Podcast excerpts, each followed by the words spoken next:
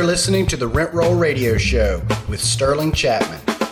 Hey, Rent Roll Radio listeners. As always, I'm your host, Sterling Chapman. Today, we are joined by Ryan Bodin with Bodin Properties. So, I just recently uh, met Ryan through a group that I joined called uh, GoBundance. And um, and he he wanted to come on the show and and and talk about you know the projects he's been working on. He he has a background in multifamily, but is currently transitioning to primarily retail. So Ryan, welcome to the show, and thank you so much for joining us. Thanks, man. Appreciate it. So, Ryan, can you tell us kind of how you got started in real estate to begin with? What you know, what you were doing before, how you transitioned into this, and and then what you're doing today? Yeah, yeah. I mean, I'm from Lake Charles. Uh, went to McNeese, got my accounting degree, got my master's. Went to work for an oil and gas company in 2008, somewhere, somewhere plus or minus a couple years. Uh, and then whenever the market crashed, because I, was in 08, uh, got laid off, went and worked for my uncle. I got my real estate license. And then I guess in 09 or 10 or somewhere on there, I bought my first property, which is a $100,000 fourplex and I borrowed forty thousand dollars from my parents to, for the down payment.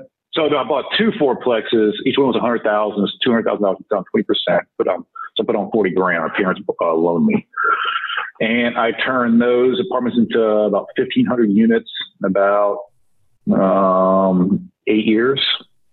So, um, and just from a mixture of understanding how local banks work to uh, you know, did the BRRRR thing, you know, with, with the multifamily, you know, and then refinance it out, use that money to the next one, the next one, the next one. Um, and then I got really good with structuring the deals, structuring the debt, you know, playing with the local banks on how to leverage my cash a little bit more. As of COVID, I've been selling my apartments off, and now I own about 600,000 square feet of retail from Louisiana, Mississippi, Alabama, Georgia, Indiana, Ohio. That's where my centers are. Awesome. So why the switch? Uh, I, have been I've had this like chronic fear of retail since uh, the advent of Amazon. sure. No, I mean it's it's it's a it's a real fear. Um, I got burnout with the multifamily uh, even though I had a third party management company, I was still dealing with stuff nonstop. So the mixture, and then, you know, most of my tenants are the lower income tenants. I, I do a, a LIHTC deals and, uh, um, yeah, I mean, they just got hit the hardest. They stopped paying rent and the, the, the, the, the rental system took a year to kick in. Like, and then cap rates continually to compress with the multifamily. I'm like, perfect time to sell perfect time to sell. Cap rates with the retail were, were, were still pretty strong. So I, I made the, I pulled the trigger and uh, went all in. And uh, yeah, last year I was crazy busy, crazy busy. So, so this decision was a result of COVID, and you were actually impacted pretty because a lot of folks in, in the space, not in low income specifically, but in, in other areas, you know, I was relatively unscathed. I didn't, I mean, I might have had one or two people trying to abuse the system. But other friends of mine in the low income area, in the LIHTC area, they got hit pretty hard when when the eviction moratorium came on. Is that is that what that's what kind of pushed you over the edge? That was seventy five percent of it. I mean, and then the, the, I had some crime uptick from other factors, and you know they knew they couldn't get evicted. So I mean, the crime, the rent, the you know, top of the normal headaches uh, and then of course, seeing how, how much, how much money was out there, yeah, led to my, my decision to go just make the switch. But I still have 500 apartments, so I haven't I haven't done it all. I'm trying to sell the last 500, so that may be done in the next couple weeks. So we'll see. So you, I feel like we skipped over a, a very significant part of the story. You you bought two fourplexes and then turned that into 1,500 units. Um, mechanically, right. how exactly did you do that? Well, I mean, mechanically, so so the first property I bought, paid two hundred thousand for it, had it for I don't know six months or a year, and a little renovations, a little rent bump, a little this, a little that. We got it appraised for three hundred, and then I did an eight percent loan on that for the cash out. What, what I guess what was the biggest like light bulb for me is whenever I had my first deal um, I was doing my inspections, right? And I said, all right, I want you to fix this, this, this, and this. They're like, no, no, no, we'll, we'll just give you a, a credit at closing, right? And I said, like, okay. And then I, I, said, no problem. You know, the bank will give me a escrow, whatever. I didn't know I was a rookie, but they used that credit as a reduction of my down payment. I was like, oh, that's kind of crazy. How the heck did that work? and so, so uh, I called some banks. I was like, How, what, what's y'all's rules on, on credits? And like, on, on seller giving you this, and like, oh, we don't have any rules. I'm like, okay, that's kind of crazy. So I just kind of played with that. I mean, I, I would do seller credits. I would pull up, I would do commissions. You know, there's no laws on commissions. So I would do, you know, a higher commission. I would do owner second, uh, not owner financing, but I would get a, a, a second mortgage. Sure. So, I mean, in the day, I'm just figuring out ways to leverage my cash to put less, get less cash down. So, and I did that over and over and over and over again. People, I am amazed that like so many people in the general public, people that want to get started in real estate investing that don't really have these relationships with these small local banks and stuff, they're they have their their very fixed mindset around those like lending guidelines. Like they think they have to follow the Fannie Mae, Freddie Mac guidelines for anything. Like, oh, I'd love to go invest in real estate, but I don't have the 20% to put down, you know, or I don't have this or I don't have that. Um, that's been like one of the biggest things that's jumped out to me since I've started this that like, it, like there's so many different ways to get these projects funded. There's so many different lenders that do so many different things. And, um, and and you in no way have to follow those traditional guidelines. I, I one of my pet peeves has always been um, if a lender, if a bank or an institution doesn't do a certain type of loan, they will tell you that nobody does that type of loan. And if you don't go and call a bunch more, you will go home believing that nobody out there does that kind of loan and you'll give up on your project. Um, 100%. 100% and that and that's just garbage. I remember my first deal. I, I, I had like 15 banks told me nobody in town was going to do it before somebody goes, yeah, well, sure, we'll do it, and I use them all the time now. But um, and and founded several other banks that'll do it since then. But but I've talked to a lot of people who went to a Chase, a, a Hancock, or you know what I mean, and and they asked them what their loan programs were. I'm like, well, I can't fit in that box. I guess I'll just go home. For sure. No, I mean, I, I'm some of these retail deals have been doing a pretty sizable deals, and I still call 10 to 20 banks every single deal. I call and I call and I call and I call and I call until I get what I want. And uh, you're right, because I, I, I, get told, I still get told no, no, no, no, no. But so, how do the um, how do the retail deals work? Can you walk us through the numbers on on what that looks like? Does it have as as high of returns, or I mean, what compared to like a com- compared to an apartment project, what does a retail deal look like? What are the differences? And way, way, like? way higher, way higher return. I mean, I'm not, I'm not buying anything. Uh, and of course, you know, I feel like the real estate market, especially now, retail multifamily is a very, uh, well, what's the right word? It's very efficient, right? I mean, if you're sure. if you're getting a higher cap rate deal, whether it's a retail or multifamily, there's a reason for it you know, whether it's the market size or the tenant type. But, you know, what I've been doing, so I bought a deal in Shreveport two weeks ago. And um, I mean, the building's beautiful, but I bought it for almost like an 11 cap. And it's probably the second nicest retail building in Shreveport. Okay. It has Talbot's and J. Jill and Kendra Scott and Mexican restaurants and whole, whole, whole shebang. But the reason it was 11 cap is because of the tenant type. You know, I have their sales, uh, and I see how they're trending. They're, they're weaker, but when you start getting the bigger retail deals, you know, that are for institutional players and this and that, if the occupancy is a little bit too low or the credit's a little weird, they can't buy it. The capital markets won't give them the money. So I go in with my little community bank of Shreveport and say, hey, I can buy this with local bank. And they're like, okay, we'll sell it to you. And I get it for a crazy cap rate. But average, I've been buying for eight caps, average. Nice. Fully leased, fully lease, seven plus years. I mean, I'm looking at one deal in, in Mandeville as a Planet Fitness and uh, Second and Charles at Office Depot. But I mean, I mean, a freaking 190. I mean, 50,000 cars. Uh, you know, I'm going to get that for eight and a half cap. So, and, and what is your, cause you, we were talking about this before we started recording, but you don't raise capital. So a lot of my like multifamily projects, you know, the business plan is determined by the fact that I'm using other people's money and they're going to want their money back at some foreseeable future. You know, when I buy single family houses in South Louisiana, like those are mine. I can keep them for 30 years if I want. But if I raise a bunch of capital from a bunch of investors and buy an apartment complex, like there's a reasonable expectation that in five to seven years, they'd probably like their money back. And so that that shortens the, you know, whereas if it was all my capital, I'd probably hold it for 20 years, you know. Um, what is your strategy and and kind of hold time with these with these retail centers?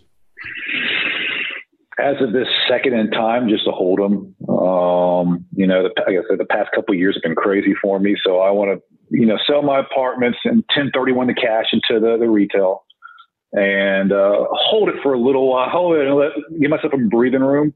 But I don't know. I mean, like this this property I bought in Shreveport, uh, I got it for a really good deal, and it appraised way more than I paid for, way like thirty percent more. Wow. So I have, oh, dude, it's crazy. So I have an insane amount of equity in there. I'm like, what do I do? Do I do I, do I tap into the equity? Do I sell it for you know a few bucks less? Um, I don't know. I, I, don't. I don't know. I mean, it's going to dictate. I mean, if rates go up, maybe I'll just hold it for a little while.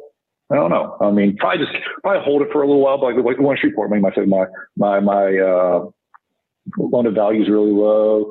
I mean, my, my debt with these local banks, I'm getting 25 year AM, getting interest only, no prepay, rates in the threes, um, things like that. So awesome. That's great. That's great debt. Um, usually for me to get that that longer AM debt these days, I'm I'm saddled with a prepayment. Um, is it? Do you find you're able to get different types of loans for the the retail versus the the multifamily, or is it pretty much the same terms with the same banks for the the different asset classes?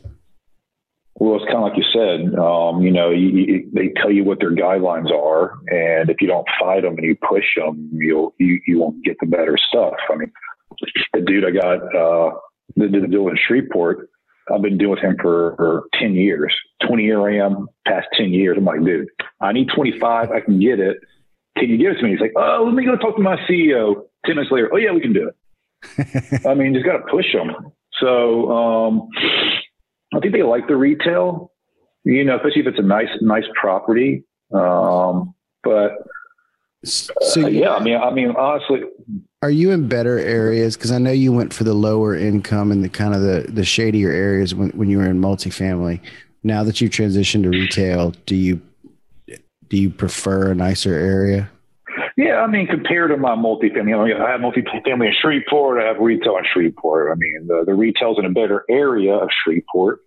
Um, but I have been focusing on smaller markets and uh, small markets that are, are, growing. Like so, Shreveport. I mean, Shreveport's not growing, but the type of bank that I have and the type of deal that it is is going to be. I feel like it's going to be okay. But like I bought a property in Cullman, Alabama, small market. But if you look at the demographics, you look at the the MSA area, if, and then I'll also have uh, some really good uh, software called Placer. You heard of Placer? Mm-mm. So Placer is, is, is crazy. It is a P L A C R. It through some kind of technology. It uh, P L A C E R. Okay. So um, it's they, they, they buy the uh, the cell phone the cell phone information from cell phone providers and can track you where you go. So with their algorithms, they can tell you this location has this much foot traffic every year and compares that foot traffic to every other location. That's unbelievable.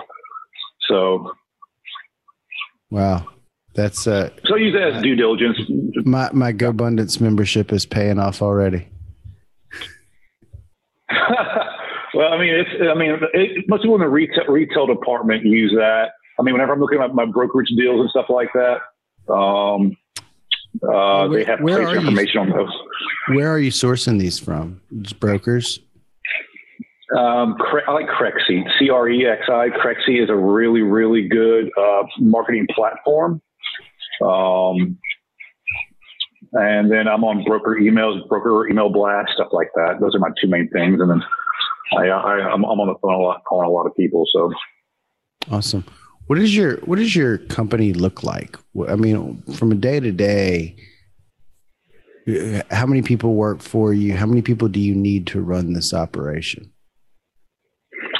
So, I mean, all my stuff is third party managed. So, um, you know, that's the majority of it. Um, even my apartment's a third party managed, but I have a, a, a, real estate broker out of Baton Rouge that's kind of like my asset manager. And me and him analyze deals. He helps me run the run stuff.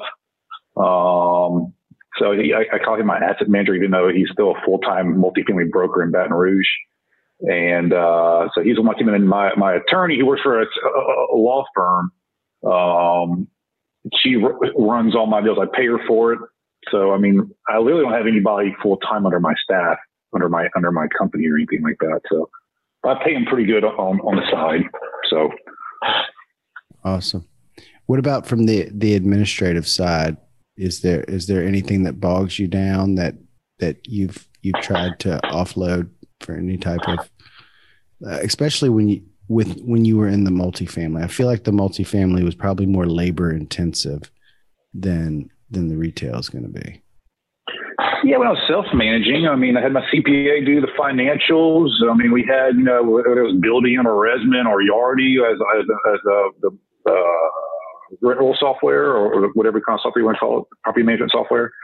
Um, no, I mean, I mean, it was, it was, crazy the first nine years when I was self managing, but um, again, the third party companies that say what? I remember I uh, I have I have uh, flashbacks from when I used to self manage. I uh, I I did it for the first 26 units and then and then I turned it over and I could I could never go back. Um, where were you when you decided to transition outside of the self managing? like how many units? Yeah, um, know, like eight or nine hundred. Oh wow, you lasted a lot longer than I did. Well, I mean, you know, I it wasn't, you know, I, I had my average property size was 100 units, so I had a full team at each property. Yeah. So it was just you know, just hey, what's going on today? Uh, Ryan, we had a fire. Ryan, we had a flood. All right, go fix it or call a plumber. You know, or they had credit cards. They had you know all that kind of stuff. So it was just managing them. Yeah. So what uh what is your what is what's next for you? Uh, either sell these apartments or take them back over and, and renovate them. Um, hopefully this year's going to be a slow year for me. Um, so hopefully I'll, I'll get, I mean, knowing me, I mean, some kind of amazing deal may pop up in my, in my lap and then, um, may have to go after it, but I'm going to be doing some refis this year. Um, um, I'm selling a lot in Ohio. So, I mean, just little things here and there. And I said, I bought seven centers last year and I'm definitely not going to be doing that again this year. So just see how it goes, take it easy, enjoy the cash flow and just, you know, I take it from there. So awesome. So you seven centers and they're mostly stabilized when you buy them. Yeah. I mean, um, I mean, my, my lowest occupied one is in Shreveport and that's either 85 or 90% occupied. I mean, my average center, like the one in, Alabama has three tenants. It was an old Walmart. They renovated to three big box. Um, I bought a big center in Tupelo that has everything from Ross to um, like a Nukes. So I mean, it kind of varies. So, so what is what does your day to day look like, and and how has that changed over the years? Um, uh, my four computer screens and lots of emails and emails and phone calls. I mean, that just you know, guiding, directing, analyzing deals. Um, that's that's that's basically it. You know, a lot, a lot, of a lot of screen time. I mean, back in the day, I used you know used to travel once a week. Now is you know analyzing financials and make sure everything's going good. Talking with my attorney, talking with the management company, talking with Chris, my asset manager. It's dealing with fires and floods and crap like that. So that's my that's my normal day to day. Awesome. But I have a lot of free time. I have a lot of flexibility. So. What a, and that's what it's all about. What uh what is your lawyer handle specifically for you? My lawyer, whenever like she is really good at, and she's in Baton Rouge too. Um, she is really, really good at like whenever like, all right, we're buying this deal. She she just runs it. I mean, she's you know uh, doing title. I mean, we'll review the leases, but she'll still go through the leases. Or I mean, she'll she she's doing all the the connection between the buyers and sellers and this attorney and the banks the bank and just runs it for me. I'm like, all right, all right, ask you to do this, all right, to do this, and she just she runs it she kind of takes over and tells me where to sign and uh, uh, so, asks me for. So is she a is she a title attorney or what type of attorney yeah. is she?